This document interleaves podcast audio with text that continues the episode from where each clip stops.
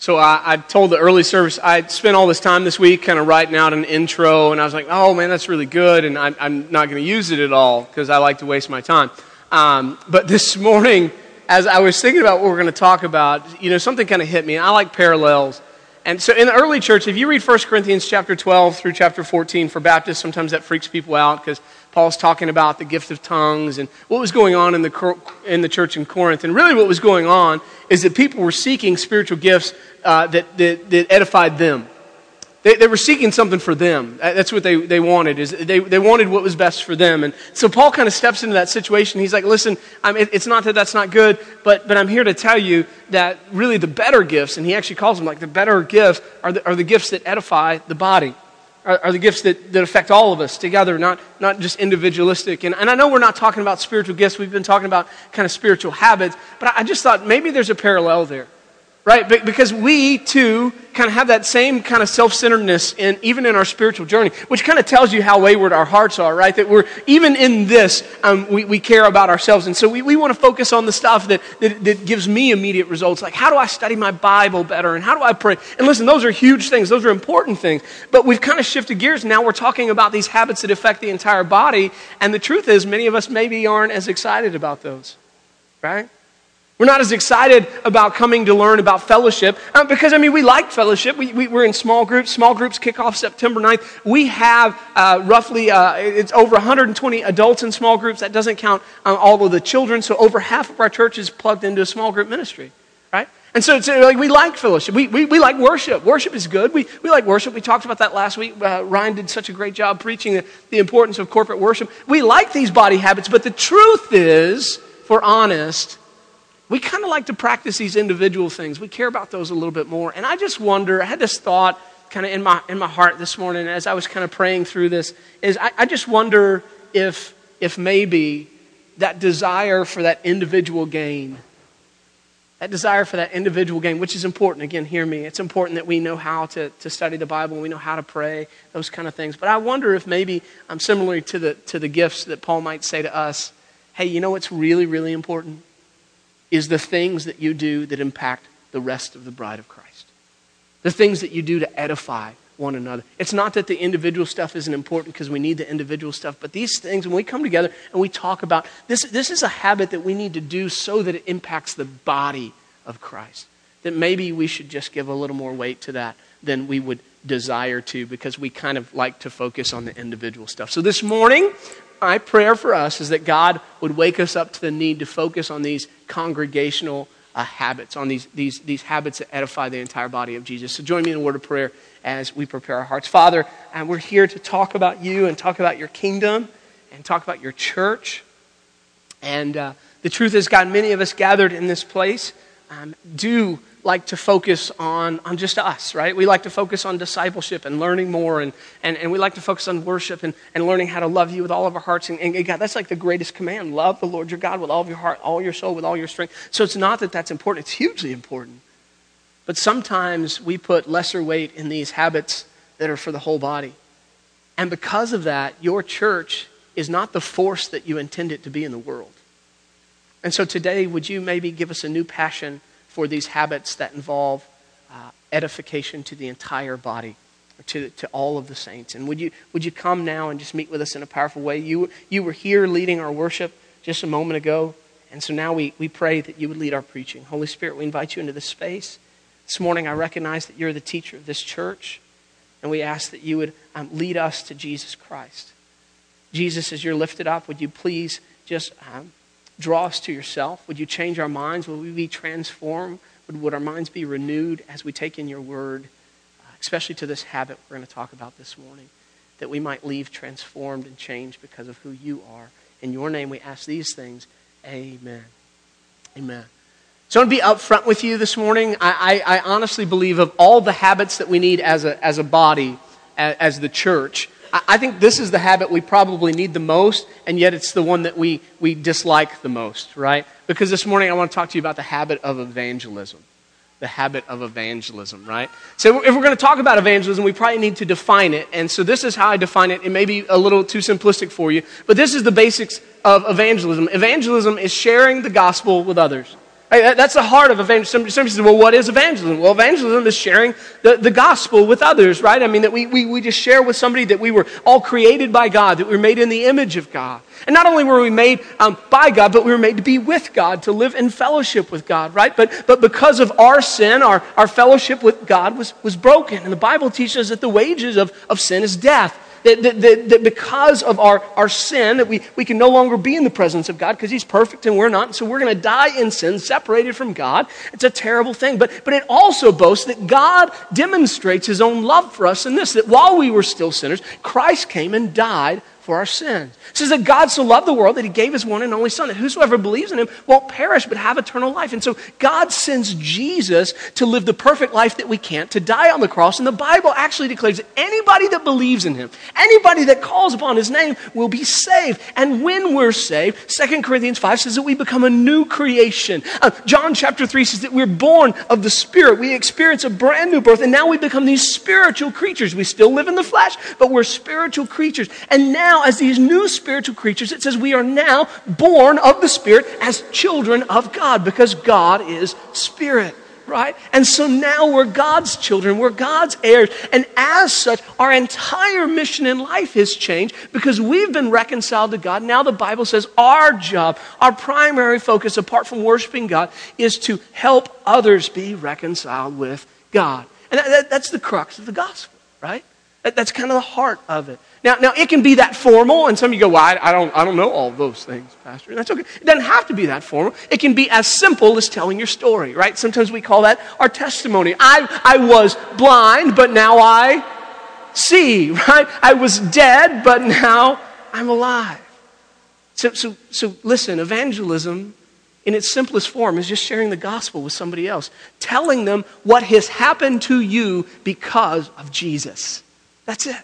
That's what evangelism is. Okay, so having described it, now we need to talk a little bit about this habit. Okay, and so I've got three things I want to share with you this morning, and here's the first. Here's the first thing I want you to understand that this thing called evangelism is expected of us by God. This thing called evangelism is expected of us by God. Okay, another way to say that is now that we are followers of Christ, now that we're new creations, that kind of comes with a new purpose, right? And, and, and, that new purpose, that new duty, that new responsibility is that we, we help others along the way. And so I want to prove this to you in, in two fashions. The first is just um, through Scripture. Kind of Ryan talked about this last week. We could say for every point because the Bible says so, right? So I'm going to show you, boy, does the Bible say so. And I'm just going to give you a handful of places that the Bible says so. But I want you to know that God says He expects this of you, okay? The second way I want to prove it to you is through an analogy that's based on Scripture. And, and, and I think maybe um, we've talked about this thing in church before, but maybe it hasn't made sense to you. And so my morning, uh, this morning, my prayer is that it kind of all clicks. So let's start with Scripture. And if we're going to talk about what the Bible says about this expectation for us to be witnesses, we kind of begin with the Great Commission, right? This is the great calling that God puts on his people. Matthew 28, um, 19 and 20, right? Uh, the, basically, it starts in verse 18 All authority in heaven and earth has been given unto me, therefore I say to you. And Jesus says, Go and make disciples. Go and make disciples of all nations, baptizing them in the name of the Father and of the Son and of the Holy Spirit. And he says, And surely I'm going to be with you to the very end of the age. And so we, we begin here when, when we say, Listen, are we called to this thing called evangelism? And the answer is absolutely we are. And, and by the way, this wasn't just something, this isn't just for the apostles, right? This is for every follower of Christ. Jesus, you'll notice, he didn't say, um, Excuse me, real quick, I'd like everybody with the gift of evangelism to come forward, right? Because that's how we treat it. We're like, well, I, don't, I, just don't have the gift of evangelism. That's not, that's not my gift, and so I'm just not going to do it. Like, Jesus didn't break down the meeting that way. He could have. He could have said, um, I'd like everyone with a gift of evangelism to come forward. I'm going to lay hands on you, and I'm going to send just you out, and you're going to change the world, just you that, that are gifted. In. But that's not the expectation. Jesus says, I expect all of you to do this. Now, some of you are going to be more gifted. This may actually become your vocation. You may actually, like, like raise up and be in ministry, and you may, you may go be an evangelist, right, Philip? Who actually was a deacon, by the way. He wasn't even a pastor. Sometimes we think in church that, well, this is the pastor's job. Right? It's the pastor's job to do this. The pastor, we pay him and he, he's going to go and he's going to evangelize and that's what he's going to do. Right? But no, Jesus says, no. I, I, by the way, let's do some math. Um, if there's one pastor and that one pastor goes out every week and shares Christ with somebody, and let's just say that, that God willing, like every time he shares Christ with somebody, that person receives Jesus, right? Okay? Every week he brings one person back, right? That's, that's good. Isn't that good? I mean, we'd have 52 baptisms that year. It'd be pretty good, right? Now imagine with me if the entire congregation realized that this was God's call on their life, and every week they went out. You know what would happen? We'd run out of room in two weeks. Period. Right? So we've got to change that mindset. We've got to change that mindset. So, so we start Matthew 28, 19 through 20. Then there's this um, in Mark 16, 15. He says, I'm going to all the world and preach the gospel to all of creation. I, I, don't know what you think about when, I, but I thought to all of creation, maybe I should start practicing on the rocks, you know? like, hey man, did you know that God made everything that we see and we don't see? And I just kind of work. Maybe then I'd be more comfortable with, with people. And then we got Luke 24, 46 through 47. He says to him, This is what's written. The Messiah is going to suffer, rise from the dead the third day, and repentance and for forgiveness of sins would be proclaimed in his name to all the nations beginning at Jerusalem. And then, of course, Acts 1 8, when the Holy Spirit comes upon you, you'll receive power, and you are going to be my witness witnesses in Jerusalem and Judea and Samaria and to the very ends of the earth. Acts 1 8. And then there is the passage I was talking to you about in 2 Corinthians chapter 5. Now, verse 17 says, Now in Christ we're new creations. The old is gone. We've been made new. And then in verse 18 it says this Everything is from God. Some translation says, And all this is from God, who has reconciled us to himself through Christ and given us the ministry of reconciliation. That is, in Christ, God was reconciling the world to himself, not counting their trespasses or their sins against them. And he has committed the message of reconciliation to who? To who? To us. He's, con- he's committed this message of reconciliation to us. So, so we're going to start here. We talk about evangelism. It is expected of us by God. Okay, it's commanded. The Bible says so. That's a good place to start. But, but more than that, I want, you, I, I want to explain to you why that's the case. And maybe you've never thought about this before, but something um, really, really cool happened um, when, when Jesus died on the cross for. So I'm going to start with a question. Um, we talked about prayer for a little over a month. Do we need somebody else? Uh, do we need to go to somebody else so that we can talk to God? Do we need somebody? Do we need a mediator? No. Is there anybody that has some special level of access to God that we do not have? No, you guys seemed unsure on that one. I don't know. Maybe. Maybe. Um, Right, no, no, nobody had. So, so, in other words, another way to say that is we no longer need a priest, right? Whereas they used to have to go through a priest, and the priest was the only one that could go into the tabernacle or into the temple. So, so listen, uh, why is that the case? So this morning I want to show you why that's the case. So open your Bibles with me to the book of Hebrews, chapter 7 uh, book of Hebrews, chapter 7. If you didn't bring one, there's one in the pew rack in front of you. You can use your, uh, your phone, uh, tablet, whatever you need to do. But I'm in Hebrews, chapter 7. And what I want to do is just kind of explain to you this whole priest thing, uh, the thought of this. So I'm in Hebrews, chapter 7, starting in verse 11. And we're going to read all the way through 22, 11 through 22. And it says this It says, Now, if perfection came through the Levitical priesthood, uh, for on the basis of um, for on the basis of it the people received the law, what further need was there for another priest to appear, said to be according to the order of Melchizedek and not according to the order of Aaron? For when there is a change of the priesthood, there must be a change of law as well. For the one of, um, for the one of these things are spoken about belong to a different tribe. No one from it has served at the altar. Now it is evident that our Lord came from Judah and Moses said nothing about this tribe concerning priests. And this becomes clearer if another priest like Melchizedek appears, who did not become a priest based on a legal regulation about physical descent, but based on the power of an indestructible life, for it has been testified, You are a priest forever, according to the order of Melchizedek. So the previous command is annulled because it was weak and unprofitable, for the law perfected nothing. But a better hope is introduced through which we now draw near to God. None of this happened without an oath. For others became priests without an oath, but he became a priest with an oath made by the one who said to him, The Lord has sworn and will not change his mind. You are a priest forever. Because of this oath, Jesus has also become the guarantee of a better covenant. Here's the gist of what's that saying in Hebrews chapter 7. Ready? Jesus has become our high priest. Jesus has, has taken on the role of our high priest. And, and, and, and it's really important because now, because Jesus is our, our high priest, look at what verse 19 says. It says, it says, now we can draw near to God. Because of Jesus, because he's our high priest, we can draw near to God. Um, Hebrews chapter 4 uh, explains this whole thing this way. It says, Therefore, since we have a great high priest who has passed through the heavens, Jesus, the Son of God, let us hold fast to our confession. For we do not have a high priest who is unable to sympathize for our weaknesses, but one who has been tempted in every way and yet is without sin. Let's go on to the end of it. Therefore, get this, let us approach the throne of grace with boldness so that we may receive mercy and find grace to help us in our time of need. Okay? So saying because Jesus are, is our high priest, we get to approach God, we get to approach the throne of grace with boldness. Now, how does this transpire? We have to uh, understand when Jesus died on the cross and he says, It's finished. You remember the moment that he died, there was a curtain in the temple that was torn in two. That, that temple curtain separated the, the, the, the rest of the temple from the Holy of Holies, that place where God's presence dwelt, where only the high priest could go. And so when Jesus died, that curtain is torn in two. And the Bible says that he now is our high priest. And because of him, we now can go into that place. We can now go into the very presence of God himself, which means something about us us. This is crazy. It means something about us. It means that we, according to the Word of God, now, check this out, Peter might say it best. We are now priests. You see that? It says, but we are a chosen race, a royal what? Priesthood, a holy nation, a people for his possession, so that you may proclaim the praises of the one who called you out of darkness and into his marvelous light. Right? So you had the high priest, and then working with the high priest are the other what? Priests. And only the priests were the ones that had access to, to, to the inner sanctum, not, not just the Holy of Holies, but even to go into the tabernacle. And, and Jesus is saying, listen, because of what I've done for you, this is what the Bible says, because of what Christ has done for us, we now have that access. We can now boldly approach the throne of Christ. So let's ask this question of ourselves what does it mean to be a priest? How does that change the way we think about our, our, our job here on earth, right? Because priests had certain duties.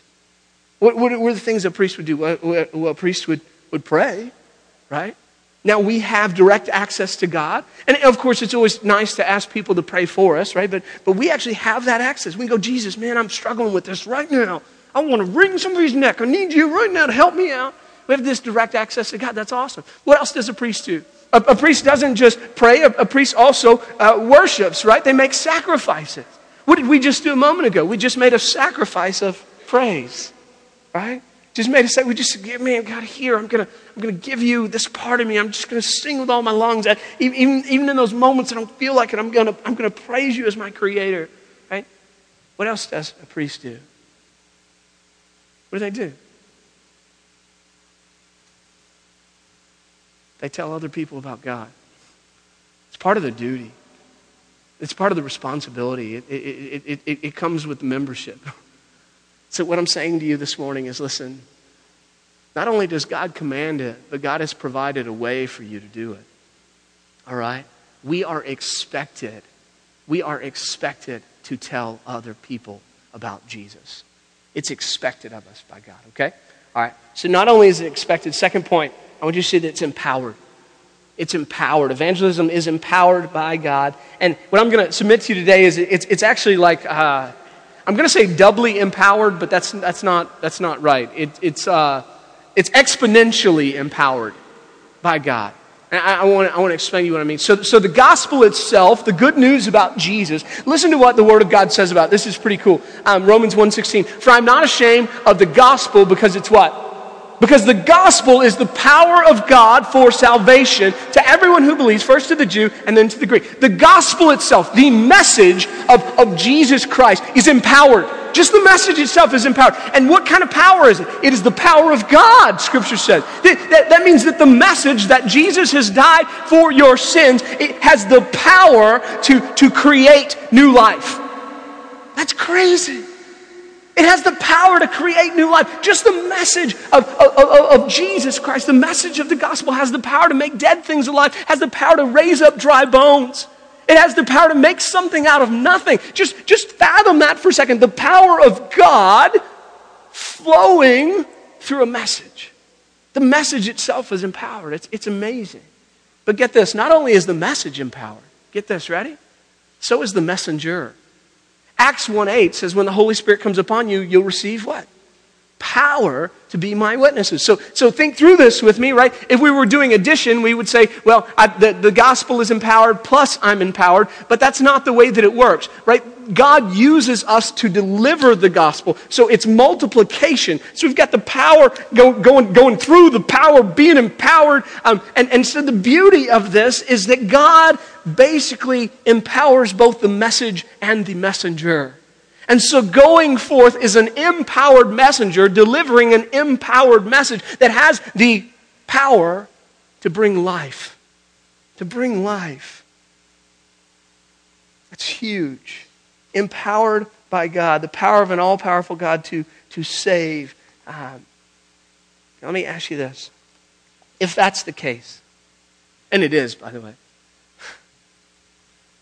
if we're expected by God to evangelize, and, and, and both the message is empowered and so is the messenger. Ask this question. Then why don't we do it? Right?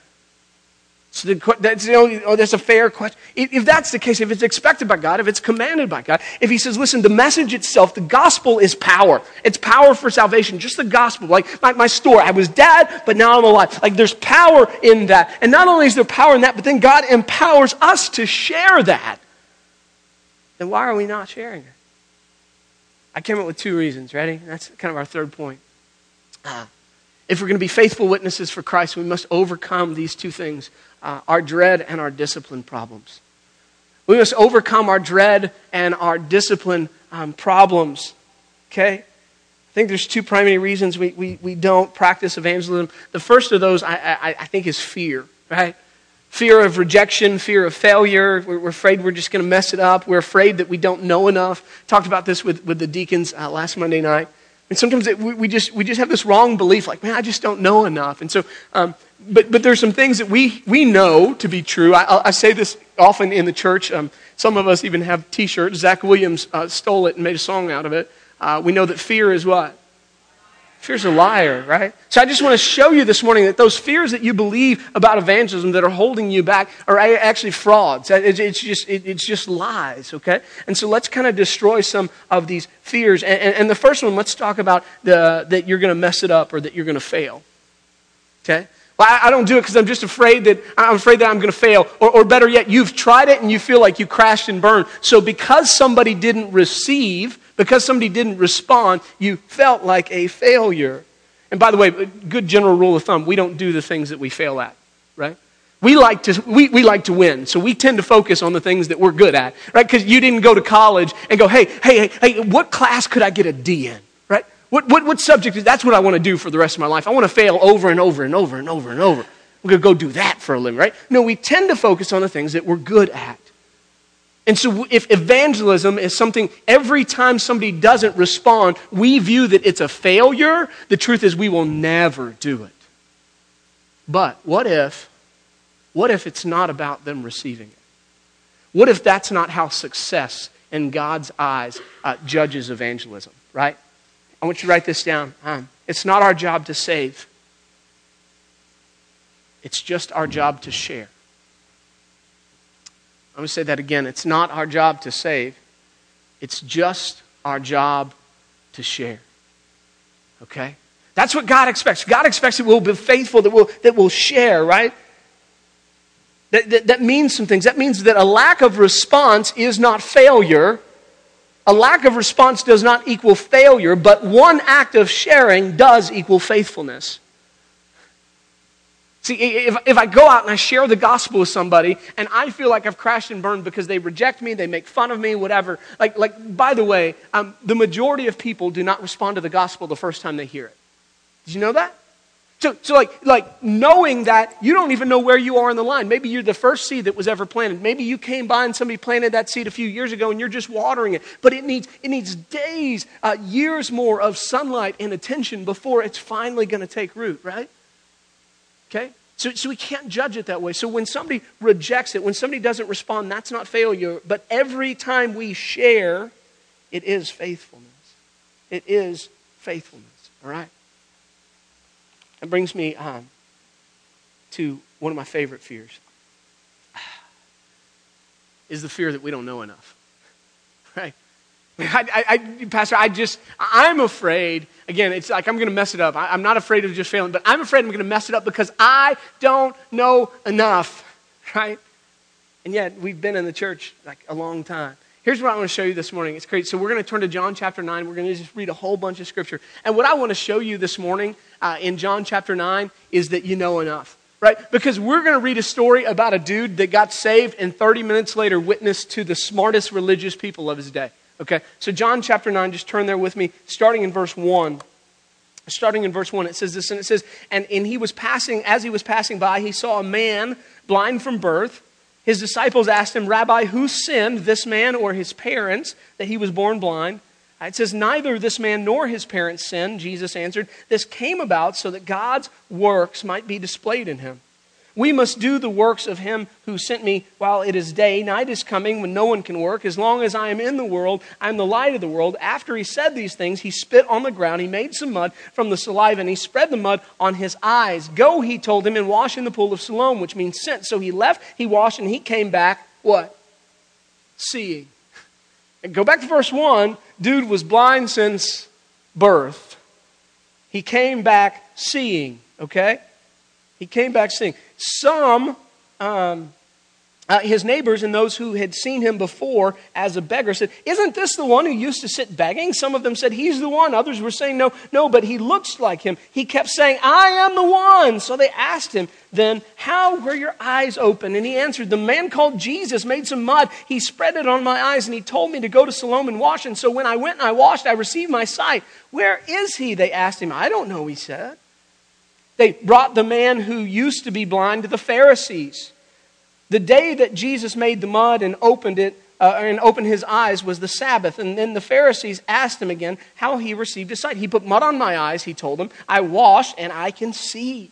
Some of the Pharisees said, This man is not from God because he doesn't keep the Sabbath. But others were saying, How can a sinful man perform such signs? And there was a division among them. Again, they asked the blind man, What do you say about him since he opened your eyes? He's a prophet, he said. The Jews did not believe this about him, that he was blind and received his sight, until they summoned the parents of the one who had received his sight. They asked him, Is, is this your son, the one that you say was born blind? How then does he now see? They say in verse 20, We know this is our son and that he was born blind, his parents answered, but we don't know how he now sees, and we don't know who opened his eyes. Ask him, he's of age. He'll speak for himself. Verse 22 says, His parents said these things because they were afraid of the Jews, since the Jews had already agreed that if anyone confessed him as Messiah, he would be, he would be banned from the synagogue. That's bad religion. This is why his parents said he's of age, ask him.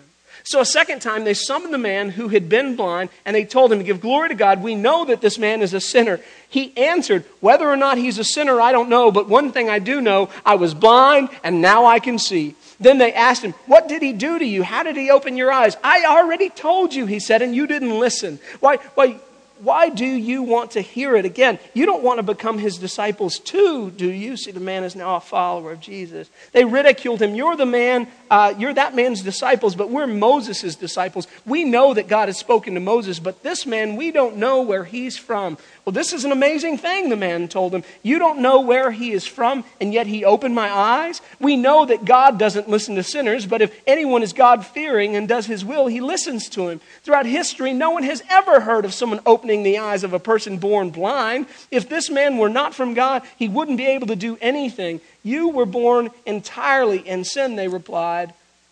And are you trying to teach us? Then they threw him out. Listen. Here's what I love about that passage. For all the people that say, listen, I don't know enough. I, I don't know if I could share Christ. I, I don't know enough. Well, brother, let me tell you why you know enough. Because that dude got saved 30 minutes before that confrontation. That, that guy got saved like a half an hour, maybe an hour before. Like Jesus comes to him and says, Hey, you want to see? Like spits in the ground, puts mud in his eyes, says, Go wash off. He washes off. And imagine this a guy who has been a beggar, who's never been able to see, now walks into the town and is like, Hey, what's up, Sue? Hey, Roger, how are you? I mean, I mean, it's, it's insane. And they're like, Oh my gosh, oh my gosh, what has happened? And then the religious people are like, Well, that's not from God. I mean, clearly God doesn't work on the Sabbath. Isn't, isn't that the opposite of worship, by the way? Think that God doesn't work on the Sabbath? And so, so Jesus, man, he shows up and he does this amazing thing. And, and this is what I want you to see, okay? Ready? This guy was saved half an hour earlier, and he schools the most religious people about what God has done in his life. Listen, where he's from, I can't tell you, but I got a good idea. Because people that are not of God can't do these kind of things. Here's what I know I was blind, and now I see. That's what I know. What do you know? Listen, if this man can do that, then what is stopping us? Right? So listen, if that erases our fears, and the truth is that, that fear is just a liar uh, to evangelism, then all that's left is one thing. If the reason we're not evangelizing cannot have anything to do with fear because fear is a lie, then the only reason we're not doing it, ready, is a lack of faithfulness. It's a lack of discipline. It's, a lack, it's just not doing it. It's just not doing it.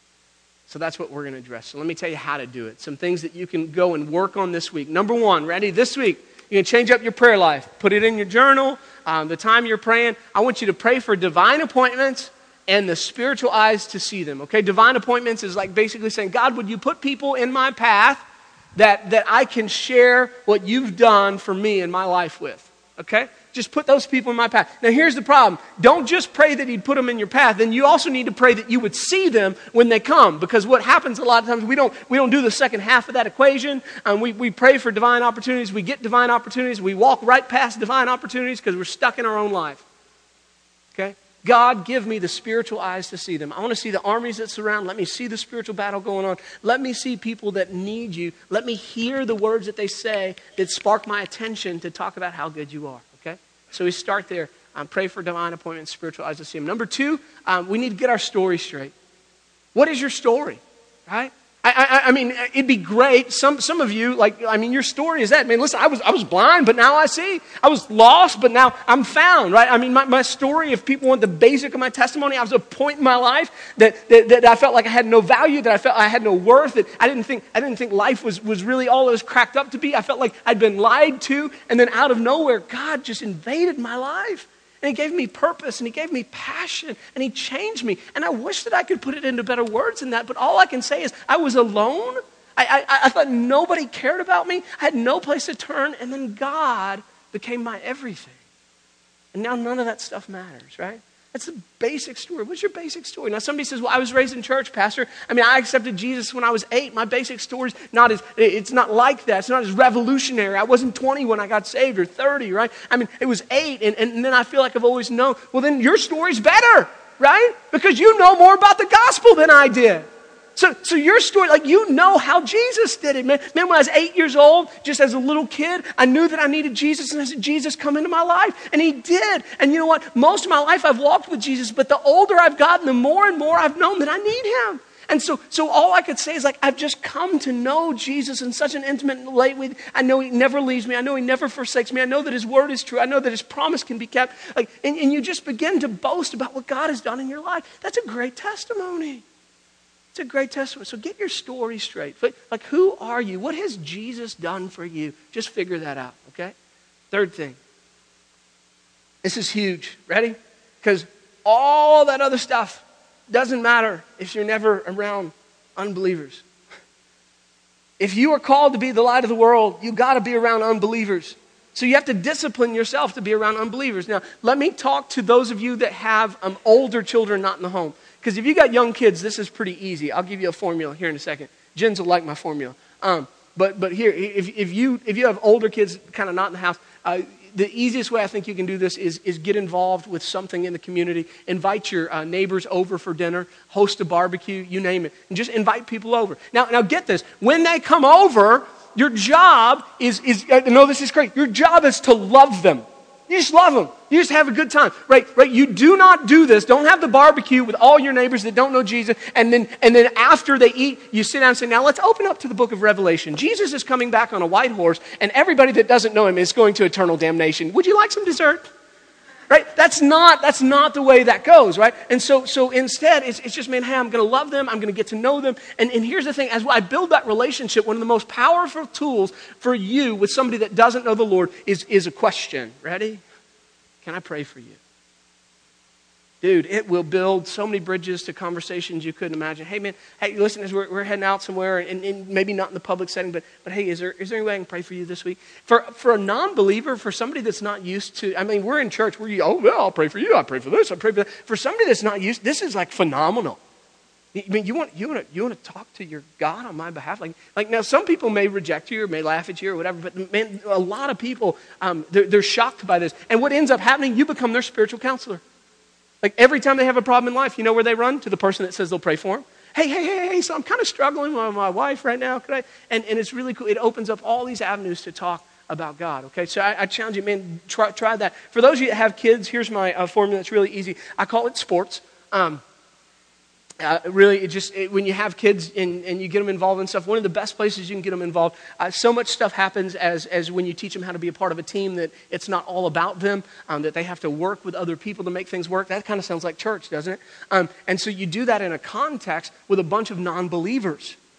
And you hang out with those non believers. And after the game, you might go get something to eat and you may have them over your house. You may have, like, and, and you know what happens? I build relationships with people that don't normally come to church. And you know what I get to do then? The same thing I just talked to you about. I, I, get to have an impact on the lives of people that don't know believers. And here's, here's the analogy. This is what I, I would tell you. Um, when we don't do this and instead we just uh, hang out in our Christian huddles, uh, this is what happens. It, it would be like um, imagine that you walked into somebody's house and they had 52 lamps in the living room, right? That's a lot of lamps, right? Amen? That's a lot. Anybody be thinking, like, where are the cats? Where the, I know the cats are around here. This person had 52 lamps. I'm a little freaking out. And, and, the point is that 52 lamps is kind of pointless, right? You've overdone the necessity for light in one room, right? I mean, you walk into that room, you're like, ah, I need my sunglasses. It'd be it's, just, it's just too much. Jesus says we're supposed to let our light shine before men that they might see our good deeds and praise our Father in heaven. Listen, if all we ever do is spend time with other Christians, it's like putting 52 lamps in a living room. And the people that are living in darkness still can't see. Follow me?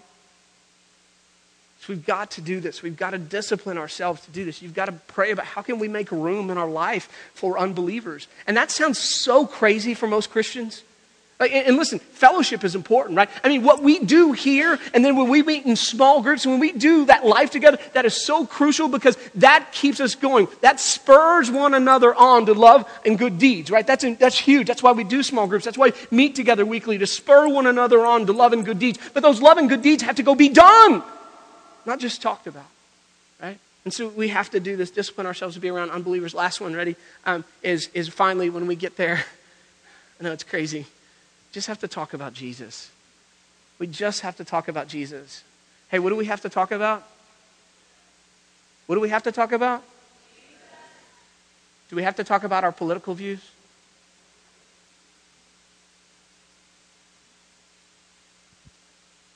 Do we have to talk about all of our preferences?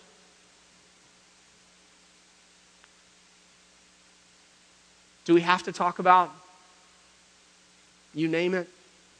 We like blue carpet better than red, or we think things should be done this way or that way. No. What, what is the one thing we have to talk about when we find ourselves in these situations? We got to talk about Jesus. We got to talk about Jesus. Why? Because only that conversation has the power to save. The gospel is the power of God for salvation. And it is God's call on our life. It's what we're supposed to be doing. He actually has recreated us for this purpose. Recreated.